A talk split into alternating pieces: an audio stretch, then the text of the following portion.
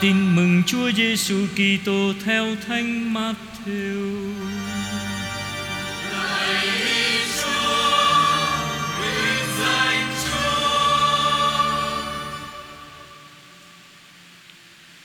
Khi ấy Đức Giêsu nói với các môn đệ rằng Anh em đã nghe luật dạy rằng Mắt đền mắt, răng đền răng Còn thầy thầy bảo anh em Đừng chống cự người ác. Trái lại, Nếu ai bị vả má bên phải, Thì hãy dơ cả má bên trái ra nữa. Nếu ai muốn kiện anh để lấy áo trong của anh, Thì hãy để cho nó lấy cả áo ngoài. Nếu có người bắt anh đi một dặm, Thì hãy đi với người ấy hai dặm. Ai xin thì hãy cho, Ai muốn vay mượn thì đừng ngoảnh mặt đi anh em đã nghe luật dạy rằng, Hãy yêu đồng loại và hãy ghét kẻ thù.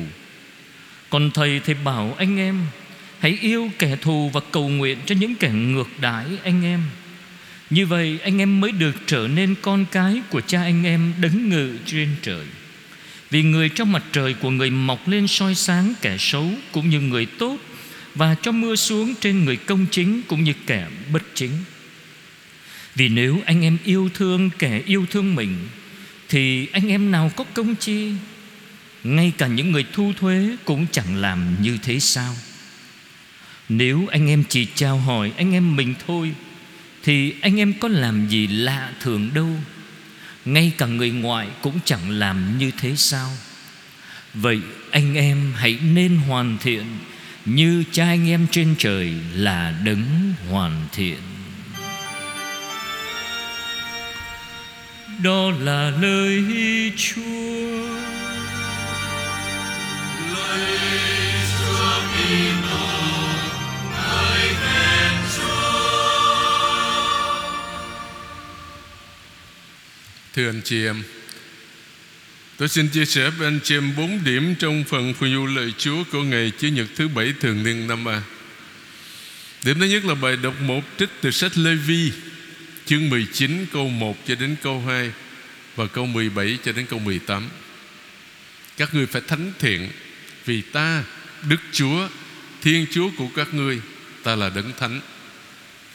Thưa anh chị em, đây là một lệnh truyền hay đúng hơn là một lời mời gọi và đây là ơn gọi của tất cả chúng ta. Vì thế chúng ta không có sai lầm khi mong muốn giống như các vị thần Chính Thánh Vịnh thứ 8 đã nói, Chúa cho con người chẳng thua kém thần linh là mấy, Ban vinh quang danh dự là mũ triều thiên. Thánh Vịnh 8 câu 6 Để có thể thực sự nên giống Thiên Chúa, Chúng ta cần phải có một ý niệm đúng về Thiên Chúa là cha chúng ta. Chương đầu tiên của sách sáng thế Cho ta biết Thiên Chúa dựng nên con người giống hình ảnh Chúa Và trao cho quyền làm chủ thiên nhiên mà Chúa đã tạo thành. Chúng ta thường nghe nói, Cha nào thì con nấy thôi. Vì thế, nếu Thiên Chúa là đấng thánh, Thì chúng ta là con cái của người, Được dựng nên giống hình ảnh người. Chúng ta cũng phải nên thánh Trong đời sống đức tin thường ngày. Khi nói đến chữ thánh Ta nhớ đây là tiếng hay là cái từ của ngôn sứ Isaiah ở chương 6 sách Isaiah Ngôn sứ kể lại ân gọi của mình. Lúc ông đang ở trong đền thờ Jerusalem Thì thấy một thị kiến. Và trong thị kiến đó Các thần Seraphim đối đáp tung hô Thánh, thánh, chỉ thánh Ngàn trùng chỉ thánh Cả mặt đất rạng người vinh quang Chúa. Thưa anh chị em Thánh ở đây trước hết là nói về tính siêu việt của Thiên Chúa đối với mọi thụ tạo. Tung hô ba lần là cách diễn tả tính cách tuyệt đối. Đây là nguồn gốc kinh thánh, thánh, thánh trong thánh lễ. Sau khi chủ tế đọc hoặc hát kinh tiền tụng thì chúng ta đọc hoặc là hát kinh thánh thánh thánh như chúng ta đều đã thực hiện lâu nay. Ngôn sứ Isaiah không ngừng rao giảng tính thánh của Thiên Chúa Đặc tính này kéo theo và đòi hỏi dân Chúa phải là thánh. Nghĩa là được tách ra và dành riêng cho Thiên Chúa, Do đó phải sống thánh thiện. Hai câu cuối của bài đọc một hôm nay Chỉ là thực hiện lời mời gọi của Chúa, Là sống ơn gọi Kitô hữu của chúng ta. Các ngươi phải thánh thiện Vì ta, Đức Chúa, Thiên Chúa của các ngươi, Ta là đấng thánh. Cụ thể là chúng ta không có được ghen ghét người anh em, Không được trả thù không được oán hận Nhưng phải yêu thương đồng loại như chính mình. Đó là cách mà chúng ta thể hiện mình Giống Thiên Chúa là cha nhân hậu Là đấng giàu lòng thương xót Là tình yêu mà thôi. Thưa anh chị em Nói thì rất dễ thôi. Nhưng mà trong thực tế Con người yêu đuối của chúng ta Để có thể sống trọn vẹn lời Chúa mời gọi Không đơn giản chút nào. Và chúng ta những người lớn đó, Dù sống trong bậc sống nào Chúng ta cũng đều có kinh nghiệm về vấn đề này. Mình nói Hay là mình khuyên người khác thì rất là mạnh miệng. Nhưng mà khi chính bản thân của mình phải sống những điều mà mình khuyên đó, Thì chúng ta sống như thế nào? Do đó, Mỗi người chúng ta phải xin ơn Chúa, anh chị em. Phải có ơn Chúa. Ban ơn trợ Chúa, Ban ơn trợ giúp Thì chúng ta có thể sống được Những gì mà Chúa mong muốn Nơi mỗi người chúng ta. Yêu thương người khác. Không có hận thù. Khó lắm, Không phải dễ đâu. Chúng ta đều biết rồi. Bởi vậy nếu không có ơn Chúa, Thì chúng ta không có thể làm được cái gì hết. Ừ. Thứ hai là đáp ca. Thánh Bình 102 mà chúng ta vừa nghe một ca viên hát đó. Vụ vụ Chúa Nhật ngày hôm nay đề nghị cho chúng ta chỉ có 8 câu thôi Của Thánh Vịnh 102 một một.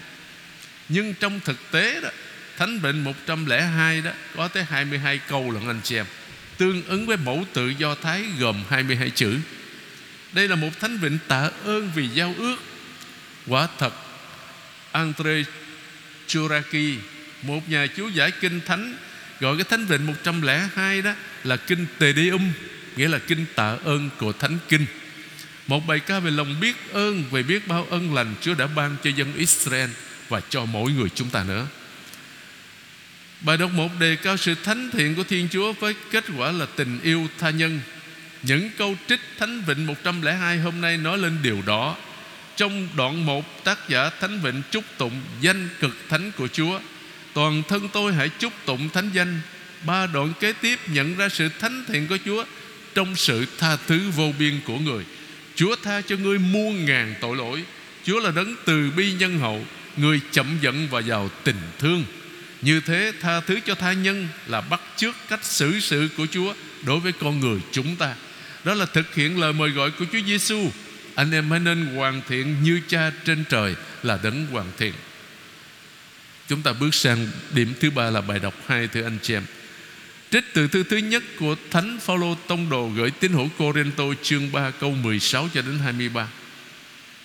Thưa anh chị em, bài đọc hai hôm nay kết thúc lời kêu gọi của Thánh Phaolô dành cho các tín hữu Corinto.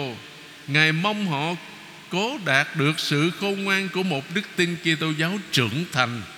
Ngài nhắc lại những cuộc tranh cãi vô bổ, những chia rẽ bè phái trong cộng đoàn mà chúng ta đã nghe vào Chủ nhật thứ ba thường niên vừa qua. Nhân danh Đức Giêsu Kitô Chúa chúng ta tôi khuyên tất cả anh em hãy nhất trí với nhau trong lời ăn tiếng nói và đừng để có sự chia rẽ giữa anh em nhưng hãy sống hòa thuận. Một lòng một ý với nhau, tránh những luận điệu tôi thuộc về ông Phaolô, tôi thuộc về ông Apollo, tôi thuộc về ông Kepha, tôi thuộc về Đức Kitô. Thế ra Đức Kitô đã bị chia năm xẻ bảy rồi sao? Có phải Phaolô đã chịu đóng đinh vào khổ giá vì anh em chăng? Hai anh em đã chịu phép rửa nhân danh Phaolô sao? Cho nên chúng ta thấy Trong cái cộng đoàn Corinto Chia rẽ với nhau Bè phái lộn xộn lắm. Người theo ông này người theo ông kia Rồi tranh luận cãi vã. Thánh Phaolô nhắc nhở, Cảnh cáo họ, Phải sửa đổi lại. Điểm thứ hai là hội thánh công giáo là đền thờ Chúa Thánh Thần. Chắc chắn mỗi người chúng ta đã lãnh nhận bí tích thánh thể là một đền thờ của Thiên Chúa. Tại sao? Bởi vì Thánh Thần Thiên Chúa ngự ở trong chúng ta. Tuy nhiên ở đây đó, Thánh Phaolô đặc biệt nhắm đến ngôi nhà của Thiên Chúa là hội thánh tại Corinto. Thiên Chúa sẽ hủy diệt bất cứ ai cộng tác về việc phá hủy lâu đài thiên liêng này. Bằng những phe nhóm kình chống nhau Và gây chia rẽ trong cộng đoàn. Đây là lời cảnh cáo thật nghiêm khắc của Thánh Phaolô. Trong bất cứ một cộng đoàn nào, anh chị em, mà có chia rẽ, có bè phái, lộn xộn, thì cộng đoàn nó không có thể tiến được, Không có thể khác được, Mà trở nên gương xấu cho người khác. Trở nên như điên rồ để được khôn ngoan thật. Đối với những người gây rối này, Thánh Phaolô đối chọi sự khôn ngoan của Thiên Chúa Và sự khôn ngoan theo thói đời. Một đàn Ngày dựa vào sự tương phản Mà Thánh Kinh đề cập, Đã trích dẫn sách Gióp chương 5 câu 13 Và Thánh Vịnh 93 câu 11 Chúa bắt được kẻ khôn ngoan bằng chính mưu gian của chúng. Tư tưởng kẻ khôn ngoan Chúa đều biết cả. Thật chỉ như con gió, cơn gió thoảng ở ngoài mà thôi. Đằng khác Ngài nhắc lại, Nỗi lo âu, mối bận tâm chính của Ngài. Đừng có ai trong cộng đoàn cô Đinh Tô Vên mặt lên. Tỏ ra ta đây thuộc về Phaolô, Apollo hay là Kepha, Vì tất cả đều thuộc về Đức Kitô Mà Đức Kitô lại thuộc về Thiên Chúa. Điểm thứ ba, Thánh thi về sự tự do. Các tín hữu Corinto không phải là sở hữu của các tông đồ, Thưa anh chị em. Hoàn toàn không có chuyện đó nha. Không phải Phaolô, cũng không phải Apollo hay Kepha, Tức là Phêrô đấy. Điều mà Thánh Phaolô muốn nói rõ, Cho rõ là lời sau đây nè. Vậy chớ gì thiên hạ coi chúng tôi như những đầy tớ của Đức Kitô, những người quản lý các mầu nhiệm của Thiên Chúa. Hãy sống thế nào để trở nên những tác nhân xây dựng sự hiệp nhất trong cộng đoàn. Đó là điều mà mỗi người chúng ta cần quan tâm và thực hiện mỗi ngày thưa anh chị em và cuối cùng là điểm thứ tư bài tin mừng Matthew chương 5 câu 38 cho đến 48 thưa anh chị em Bài tin mừng hôm nay kết thúc phần đầu tiên của bài giảng trên núi. Bản văn đưa ra phản đề thứ năm và thứ sáu. Từng rồi đó Chúa Giêsu đưa ra bốn phản đề. Giết người, ngoại tình, ly dị và thề thốt. Bây giờ phản đề thứ năm về luật báo thù. Xin anh chị em nghe chúng nha. Anh em đã nghe luật dạy rằng Mắt đền mắt thì răng đền răng. Xuất hành 21, 24 Khi đọc câu này đó Ta nghĩ rằng như thế là độc ác quá chừng. Nhưng thật ra, Đây là một sự tiến bộ đáng kể Vào thời xa xưa Thưa anh chị em cách đây nhiều ngàn năm Trong một cái nền văn hóa hoàn toàn khác với Việt Nam mình.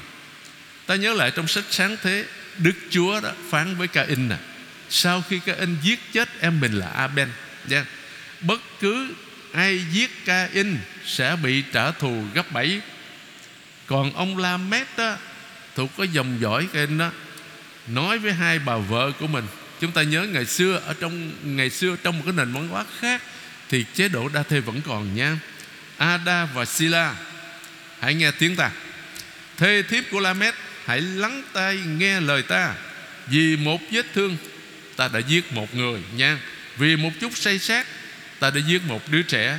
Cá in sẽ được báo thù gấp 7 Nhưng mà Lamed đó, Thì Lamed sẽ báo thù gấp 70 lần 7 Sách sáng thế chương 4 câu 23 cho đến 24 Cho nên anh chị em thấy kinh khủng lắm. Nha, Trước việc báo thù khủng khiếp như vậy đó, Sách xuất hành điều chỉnh là, Nha, nếu có gây tổn thương Thì ngươi phải lấy mạng đền mạng, Mắt đền mắt, Răng đền răng, Tay đền tay, chân đền chân, vết bỏng đền vết bỏng, vết thương đền vết thương, vết bầm đền vết bầm. Sức hành 21 chương chương 21 câu 23 cho tới 25 là hạn chế lại, nha. Luật này nhằm hạn chế những thái quá trong việc báo thù. Luật này có vẻ hung bạo. Nhưng khi áp dụng xem ra tính cách hung bạo đã biến mất rất sớm, thưa anh chị em.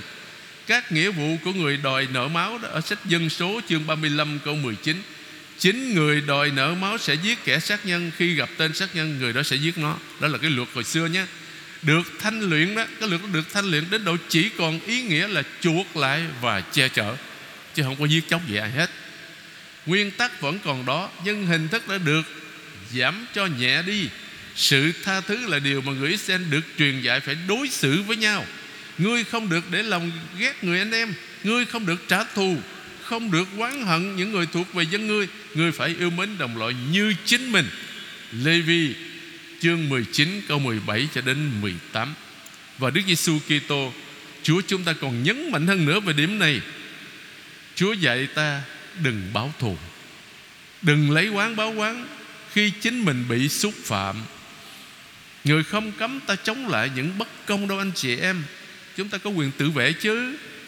Trong cuộc thương khó đó, Chúa Giêsu trả lời tên đầy tớ vị thượng tế tác người. Nếu tôi nói sai, Anh chứng minh xem tôi sai ở chỗ nào. Còn nếu tôi nói đúng, Sao lại đánh tôi? Càng không cấm bài trừ sự dữ, Sự xấu ở trần gian. Ý tưởng hiền hòa, Tha thứ hiện rõ trong các hình ảnh Có vẻ nghịch lý, Dơ má, nhường áo. Trong thực tế không có như vậy. Nhưng mà Chúa mời gọi mỗi người chúng ta đó, Cố gắng tránh cái trả thù. Nha. Và đừng có lấy bạo lực Mà xử sự với nhau. Cái vấn đề thứ sáu đó là yêu kẻ thù. Khó quá anh chị em, Yêu sao vậy Kẻ thù thì làm sao yêu kẻ thù vậy, Khó lắm. Anh em đã nghe luật dạy rằng Hãy yêu thương đồng loại và ghét kẻ thù nha. Không có chỗ nào ở trong cựu ước dạy phải ghét kẻ thù đâu. Có lẽ kiểu nói Aram của Chúa Giêsu Chỉ có nghĩa là không phải yêu kẻ thù như bạn hữu đâu. Nha. Luca chương 14 26 Và Marco chương 10 câu 37 Tuy nhiên trong sách quấn ca đó Chương 12 câu 3 cho đến câu 7 Và trong một số tài liệu cung răng có nói đến thái độ gớm ghét những kẻ tội lỗi, Những con cái của sự tối tâm Kẻ thù của con cái sự sáng Ta phải hiểu thế nào về cầu nguyện cho ngã ngược đãi mình? Thưa, cầu nguyện là dấu chắc chắn về sự tha thứ, Thưa anh chị em. Tại sao cho phải tha thứ và yêu thương? Thưa vì tất cả đều là con cùng một cha trên trời, Đấng hàng thi ân cho tất cả.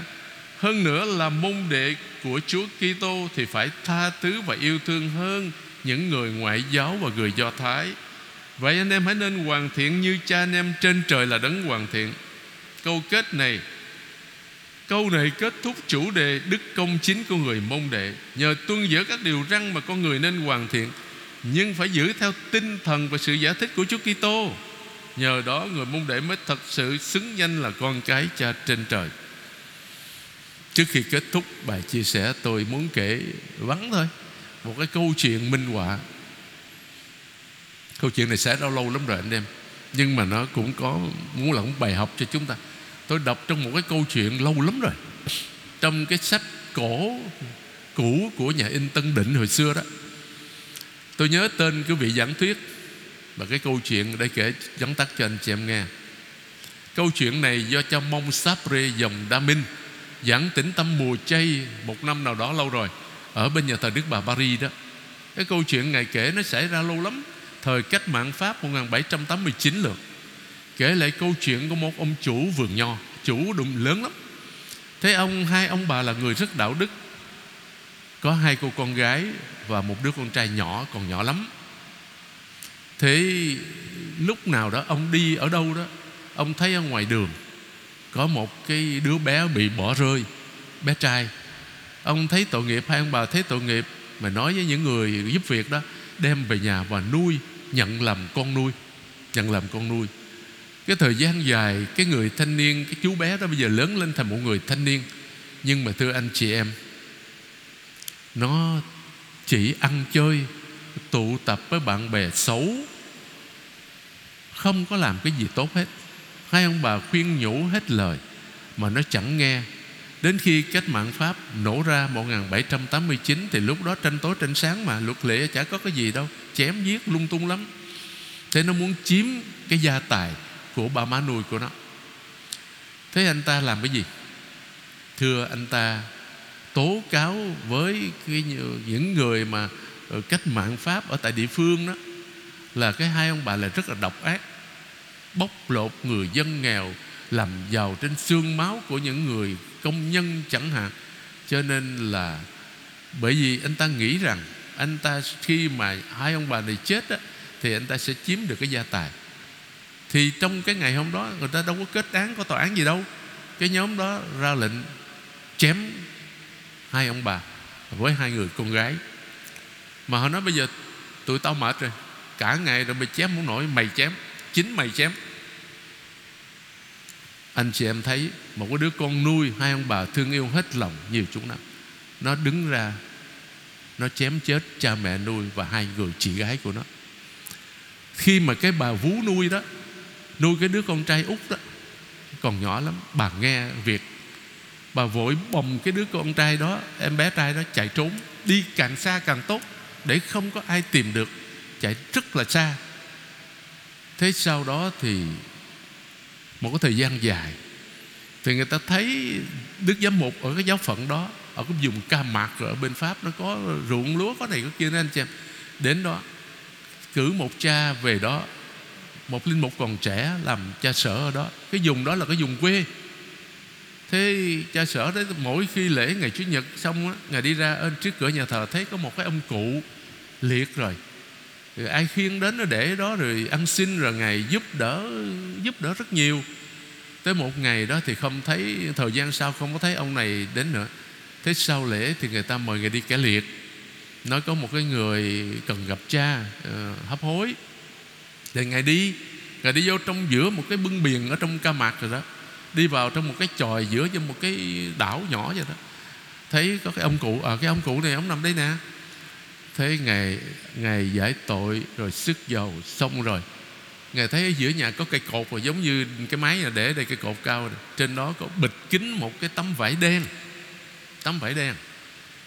Thế cái ông cụ đó nói với cha đó đó, cha cha lấy cái đó xuống này cha mở ra đi.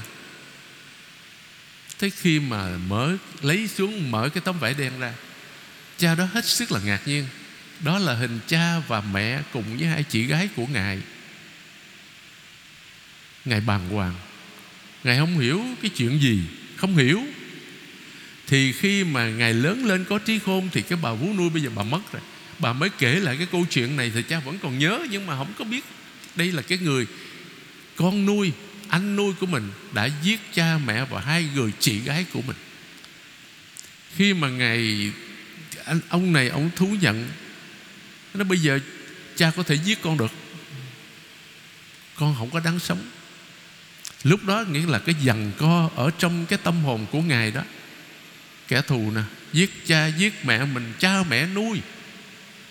Chính anh ta chém chết hai cha mẹ và hai người chị gái của mình. Làm sao giờ? Tha thứ thì sao giờ? Tự nhiên ở trong cái tâm tình tự nhiên đó là giận tự nhiên. Nhưng mà rồi ngài phải bình tĩnh kìm lại bình tĩnh lại. Chúa dạy mình phải thương người yêu thương cả kẻ thù. Mình là linh mục mình không sống lời chúa thì mình nói với ai khuyên ai bây giờ? Tuy nhiên sau đó thì chúng ta biết Thì ngày sau đó ngày ra về Lấy cái tấm ảnh, nó khung ảnh nó đi về Thì sau đó cái ông kia ông chết. Cho nên chúng ta thấy tha thứ được không? Khó quá. Nhưng mà được, Với ơn Chúa thì vẫn làm được anh chị em. Cho nên trong thánh lễ Chiều hôm nay, Chúng ta dâng lên Chúa lời cầu nguyện của tất cả chúng ta. Lạy Chúa Giêsu Chúa mời gọi chúng con hãy nên hoàn thiện như cha trên trời. Xin Chúa thương ban ân trợ giúp Để mỗi người chúng con dù yếu đuối, Dù gặp nhiều thử thách gian nan Trong cuộc sống đức tin thường ngày vẫn luôn nỗ lực thực hiện Trọn vẹn lời mời gọi của Chúa Nhờ sống lời Chúa mỗi ngày. Trong cuộc sống đức tin thường ngày đó, Chúng ta thử xét mình xem, Hồi tâm suy niệm xem, Chúng ta đã thực hiện, Chúng ta đã sống cái đức bác ái yêu thương Như Chúa mời gọi chúng ta như thế nào.